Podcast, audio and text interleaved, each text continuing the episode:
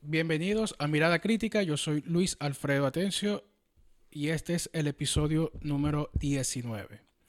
Como pueden ver, aquí tengo compañía el día de hoy, Mr. Hunter Collins. Hola Luis, gracias por tenerme, señor.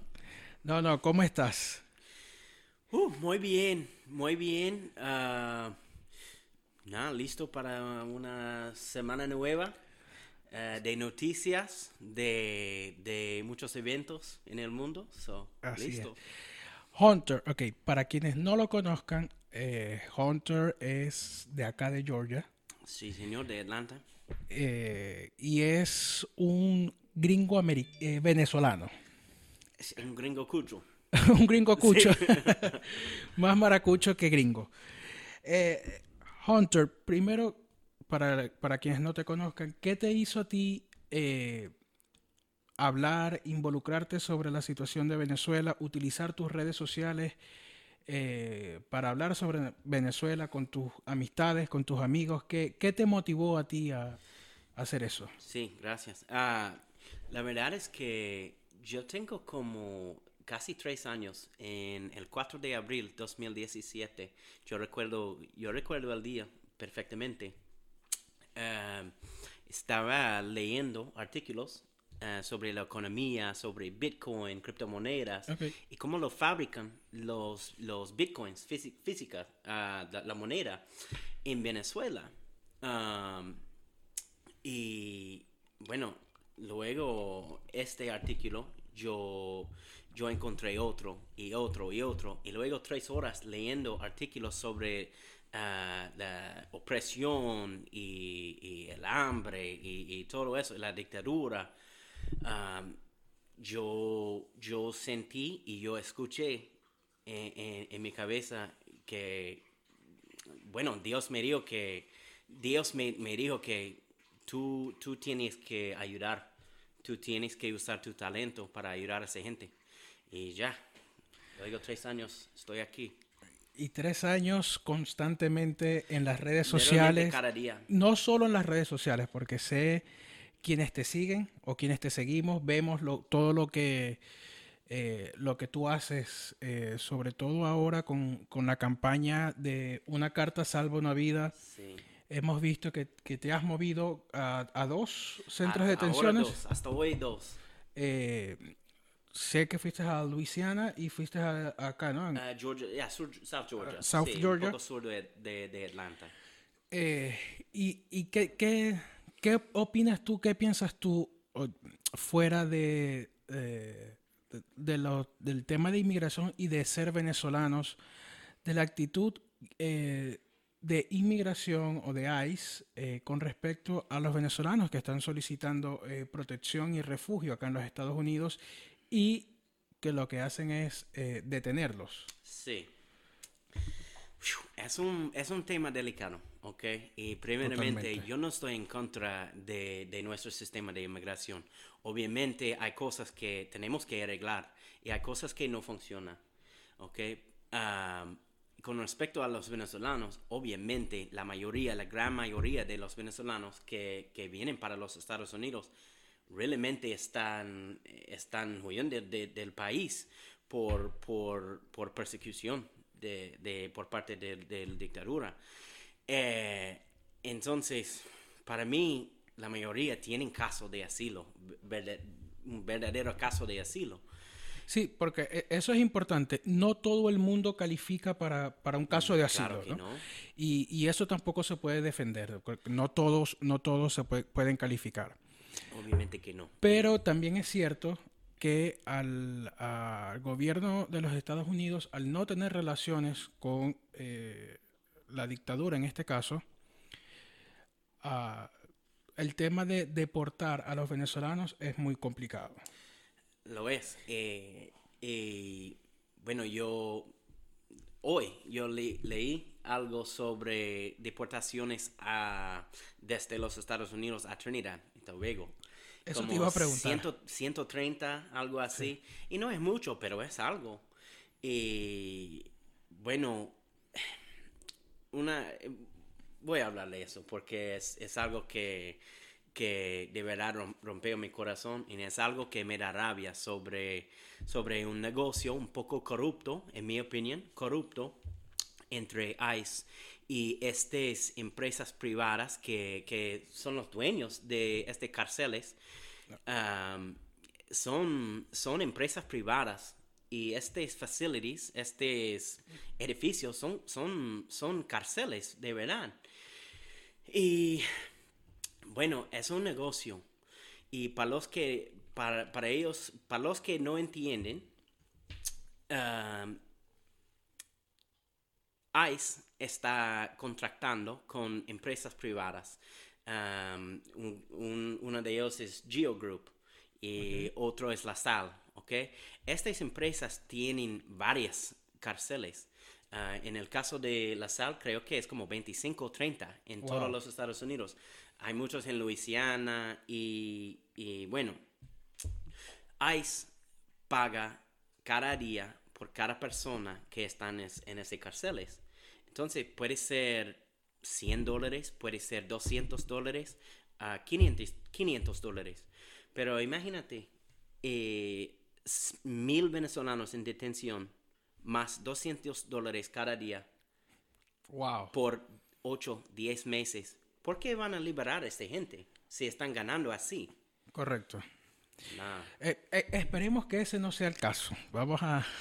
Yo Aunque espero que no, porque eso a- Yo no af- siento- afecta, afecta al sistema eh, inmigración eh, de Estados Unidos más que cualquier otra cosa. sí, esperemos que no sea así. Lo importante es que esta campaña eh, de Una Carta Salva una Vida ha ayudado a, sin duda. a la liberación de muchos venezolanos. eh, pues Inmigración ve el movimiento eh, que hay de, de que las ¿cómo se llama? que hay personas que están pendientes Sí, eh, de, de esos detenidos. sí. Y por ejemplo, en la semana pasada, en el, en, bueno, en, en el domingo, eh, nos fuimos a un centro en Georgia, sur de, sur de Atlanta, en Irwin County. Y fueron cuatro mujeres que tienen más de ocho meses sin una visita. Wow. Ok. Now, pueden hablar en, en el teléfono para una videollamada, pero literalmente 8 o 10 meses sin contacto, Sin con contacto una físico. persona. Entonces, esas mujeres están destruidas en este momento. Pero, por otro lado, si tú, si tú fueras un juez o un deportador de ICE y estas personas tienen 10 meses en, en un cárcel sin una carta de apoyo, sin una visita, ¿qué piensas tú como un juez? Que no hay nadie. Na- a nadie le importa. Nadie les importa qué van a hacer cuando, cuando, nos, cuando, cuando están libres. ¿Tienen apoyo afuera? Exactamente. So, yo entiendo dos lados. Entonces, esta campaña sí está está súper importante y sí está funcionando. Y tenemos que seguir con este. Ah, hashtag una carta salva una vida. Y, y bueno, para quienes no saben qué es esta campaña, es escribir una carta y enviarlo a los venezolanos que están detenidos en esos centros. Eh, la información, eh, bueno, sé que hay varias personas de las que están, digamos, eh, colaborando con esta, eh, con esta iniciativa. Bueno, está Hunter, está Patricia Poleo, Es hecho por Patricio Poleo. Patricia Poleo, está Colina. Edison, Y, ok, y Erickson también es el que quienes están, digamos, eh, quienes han tenido ini- una iniciativa y los todos los que se han sumado. Sé que hay otra, otra señora que es ciudadana americana, eh, Elizabeth, Elizabeth. eh, que también ha hecho una labor maravillosa. Uh, increíble. Y no solo por los venezolanos. Ella está ayudando hasta inmigrantes de México, Cuba, por todos los países. Di- Dios la bendiga. Sé que entonces es importante si quieren tener información pueden contactar a, Hunter, a Patricia para que les den la lista de los, de los que están detenidos eh, y puedan enviar una, una carta a estas personas para ayudar a que su proceso se acelere y que el gobierno de los Estados Unidos o el Departamento de Inmigración sepa que si hay personas que están eh, pendientes de esas personas, Eh, y ojo, es muy importante, a estas personas a las que se les está enviando las cartas no tienen antecedentes penales, no, no han cometido ningún delito ni ningún crimen, al menos acá en los Estados Unidos, no han sido detenidos por eso. Ya al cometer un crimen o un delito ya es otro tema totalmente distinto y ya ahí no hay mucho que se pueda hacer. Hunter, eh, ¿qué, opinión tienes con, eh, con todo lo que ha pasado en Venezuela eh, en este último mes, mes y medio? después de la visita de, Guaidó a los Estados Unidos y de la reunión que tuvo con el presidente Trump. Porque para los ojos de muchos, inclusive los míos, no ha pasado absolutamente nada más que estar eh, arrodillado con, con la dictadura de, ir a un proceso electoral. ¿Qué opinión te merece eso? Y lo que quieras opinar, por supuesto. Y otro que creo que te, te puede eh, afectar más es eh, toda la ayuda humanitaria que ha dado el gobierno de los Estados Unidos con los impuestos de los ciudadanos americanos y de quienes residimos acá en los Estados Unidos. una ayuda humanitaria que los venezolanos no la han visto. Ni los ah, ONGs, ni, ni, ni nadie, ni los doctores en los hospitales, nadie. Exactamente. Nadie, nadie ha recibido eso. ¿Cuál es, cuál es eh, o sea, ¿qué, sientes tú al saber que el dinero de tu país eh, está siendo utilizado o se ha entregado para algo que no se sabe qué es? Que el gobierno lo ha hecho con muy buena intención, pero no vemos dónde están eh, los resultados de, de, ese dinero, de esa ayuda. Sí. bueno, primeramente yo pensé que, ok, eso es como 500 millones de dólares, literalmente. Es más, es como, es casi 600 millones de dólares. ¿Y dónde está este plata? ¿Dónde está este plata? No, la verdad es que yo no sé y nadie sabe si nuestro gobierno como, como escribió un cheque así y, y depositó este plata en, en, una cuenta de Guaidó o whatever. Nadie sabe eso, ¿ok? Y tampoco sabemos si están dando este plata como 20 uh, millones, 20 millones así. Pero lo que es cierto es que yo hablo con varias, varias ONGs y doctores y todo, y nadie ha recibido literalmente nada y ningún dólar, ni un dólar de este plata. Entonces, esto me da mucha rabia porque sí es, es nuestra, nuestros impuestos y como una persona que entiendo la situación en Venezuela y, que tan grave es, bueno, con, con un millón de dólares, yo puedo ayudar mucha gente con eso. Invertir en negocios, comprar comida, insumos, medicina desde los Estados Unidos y enviar para allá. O comprar en Colombia. Eh, a mí no me parece tan difícil porque hay muchas compañías en Atlanta y en todos los Estados Unidos que están enviando, enviando cajas de, de cualquier cosa desde acá para Venezuela sin problema. Entonces, ¿cómo que el gobierno de Guaidó no puede hacer lo mismo? Yo no entiendo eso. Ahí, está. Y, y, y, lo peor es eh, que, bueno, que, que, no vemos, que no rinden cuentas, eh, que no hay ningún resultado. Muchas personas se emocionaron yo no tanto, eh, con la reunión de, Guaidó y el presidente Trump, porque muchos creyeron que ahora sí, ya se reunió con el presidente Trump.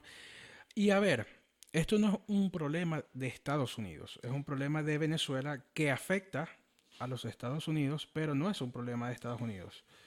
Directamente no es, ¿ok? Pero yo también soy una persona que entiende las contribuciones que, Venezuela, bueno, la, que tan importante Venezuela es y el petróleo de Venezuela y, todo, todo que todo que Venezuela tiene para ofrecer al mundo, yo entiendo que, que tan importante eso. So, para mí, Venezuela no es nuestro problema directamente, pero sí tenemos que cuidar Venezuela y con el TIAR tenemos que, por ley, cuidar Venezuela también. So, pero con respecto a esta reunión con Guaidó y, Trump, en fin, nadie sabe qué, qué está pasando militar eh, con respecto a una estrategia militar, con respecto a, a sanciones. I mean, sabemos que, que vemos en, en, las noticias y en, los medios, Sí. pero detrás No, no sabemos. nadie sabe. Espe- así es. Esperemos que detrás eh, verdaderamente exista algo. Hay movimiento con, con, creo que con tropas americanos sobre las fronteras en Guayana y Brasil. Eso es en público, eso es Sí, y, y el convenio que ha hecho Brasil con el Comando Sur eh, de las fuerzas eh, de las fuerzas armadas de Estados Unidos. Sobre todo yo confío en, en Trump y Bolsonaro. Yo también, En este caso. yo también confío más que en Guaidó. Gua- en Sí. Guaidó no confío nada, absolutamente nada. Hunter, ¿tú crees eh, que todo esto que está sucediendo con el coronavirus, eh, y no quiero que hablemos del tema, yo no soy experto en, en- en medicina ni nada por el estilo, creo que tú tampoco, eh, pero crees que toda esta situación de emergencia pueda afectar el proceso electoral de los Estados Unidos en noviembre? En noviembre no, pero para mí, bueno, obviamente hay un virus, ¿ok? Nadie está negando eso. Hay un virus y este virus se llama coronavirus y este extraña, str- strain, strain de coronavirus se llama COVID-19. Ah, sí. Eso existe, ¿no? Hay gente muriéndose de eso. Pero mira, eh, me parece un poco de caos para, para, para colapsar nuestra economía, para, para cerrar las escuelas, todo eso. Ok, yo entiendo, es, es grave, o parece grave, pero es grave para gente de tercera ed- eh, edad, ¿no? Sí, para los mayores. bueno, yo no soy doctor, pero me parece un poco... alarmista. Así. Sí, están creando mu- ah, aparentemente Claro mucha sí. alarma. Sí es importante tener las eh, previsiones y lo, que, lo que han recomendado los, eh, los expertos y los médicos, eh, que bueno, lavarse las manos, de no Claro tener sí. contacto físico y todas esas cosas. Pero bueno, vamos a ver, vamos a ver qué va a pasar, porque hace unos pocos meses Bernie Sanders estaba a la cabeza en, en la lista, digamos, las opciones de los demócratas, y después del supermartes, entonces eh, Biden eh, se puso a la, a la cabeza eh, de la opción de la opción demócrata. Y, y esto es algo que a mí me preocupa mucho como venezolano. Hay dos cosas por, por momento. Una, que hay muchos latinos, incluyendo venezolanos, eh, que si bien no apoyan a Bernie Sanders, eh, pero sí apoyan eh, quizás a Joe Biden o a otros candidatos demócratas, eh, y que los candidatos demócratas y los presidentes demócratas, al menos en, en el tema que nos afecta a los venezolanos, no han sido efectivos. Todo lo contrario. Claro que no.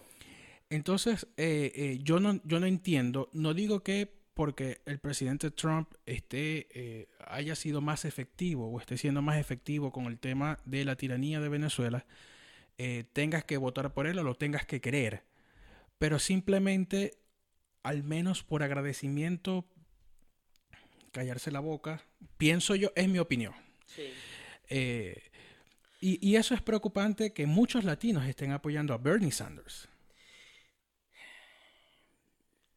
Y, y no, y no solo latinos, sí, sobre no, todo los no. jóvenes, los jóvenes de acá de los Estados Unidos eh, están siendo afectados por, por, por, por esta eh, manipulación que tienen. ideas, su manera de, de hablar. De... Sí, pero es el adoctrinamiento que tienen en el sistema público, eh, eh, en el sistema de educación, tanto en, en las Claro. escuelas como en las universidades, en los colleges. ¿Es indoctrinación? ¿Es, Sí. una palabra en español? Indoctrinación.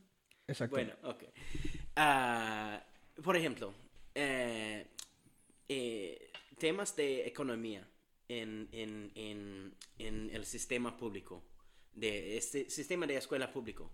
Eso sí hay, pero no es tan fuerte, ¿ok? Eso tiene que ser algo muy importante en nuestro sistema de, de, de, de escuela.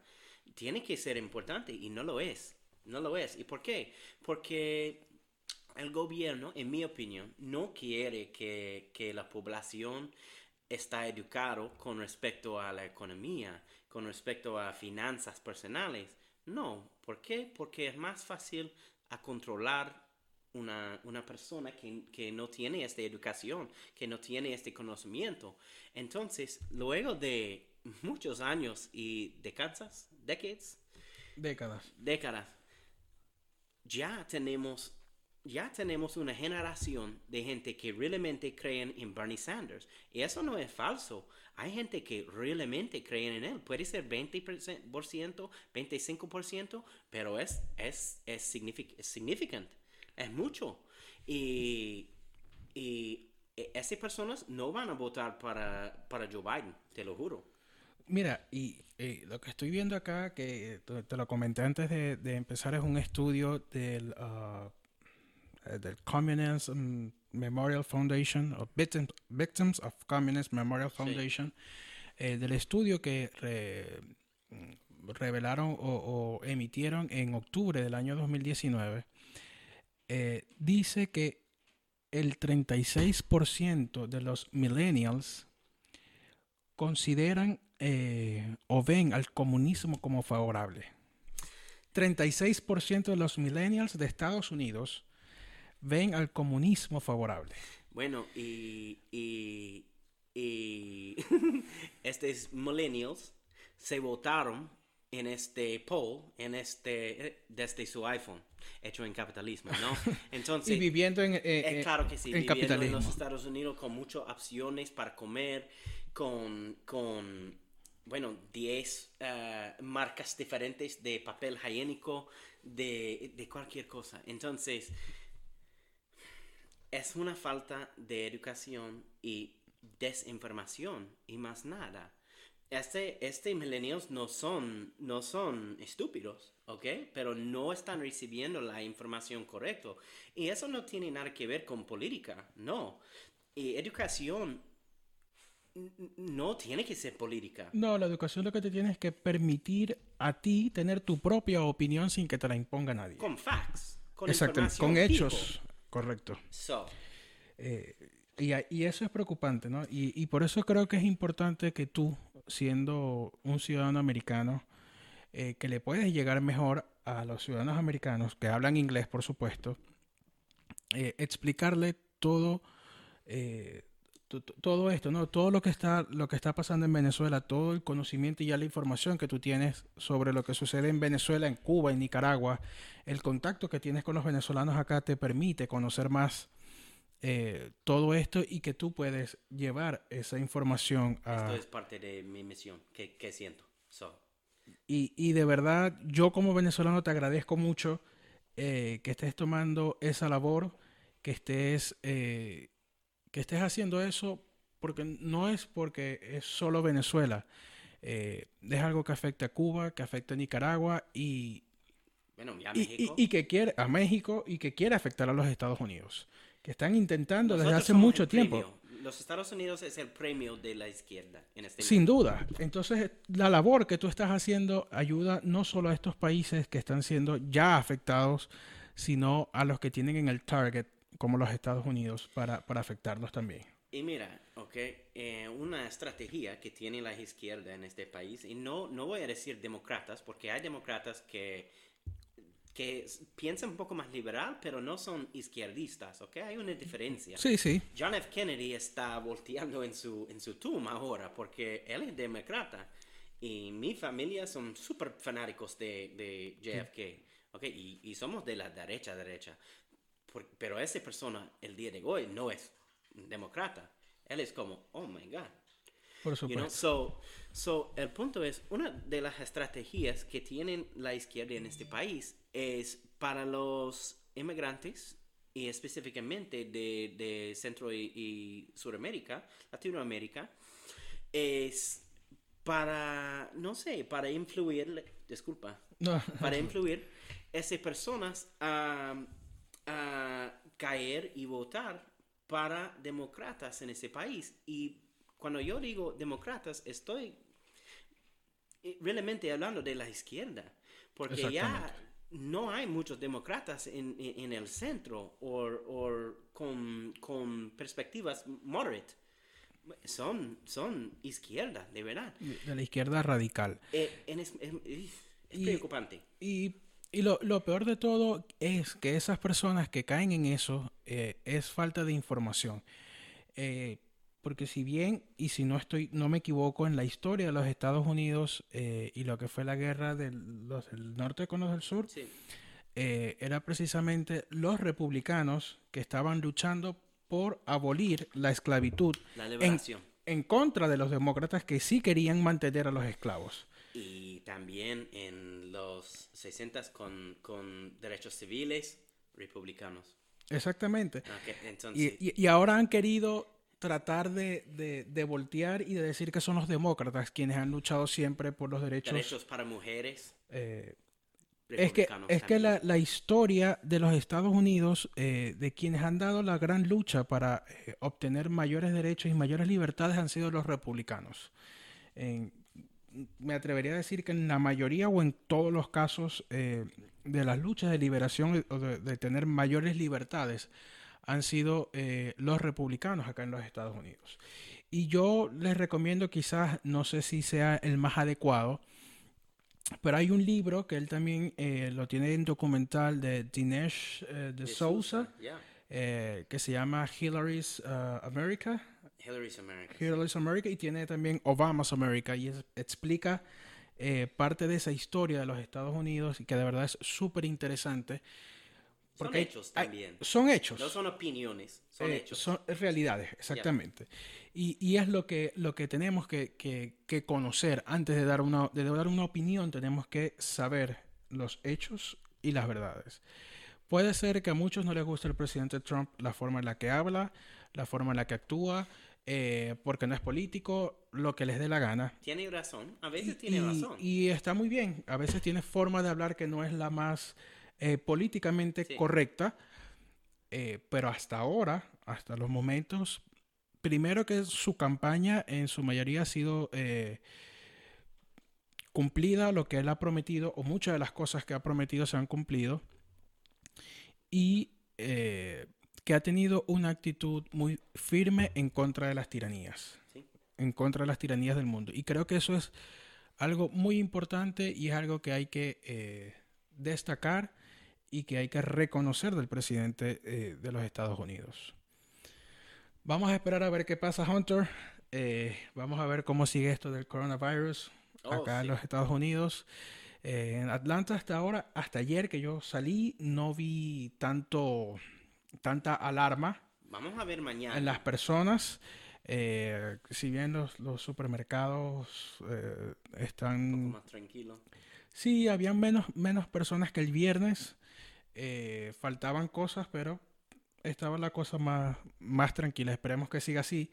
Y por favor, cordura y tranquilidad. Y calma. Hay, hay que tener calma.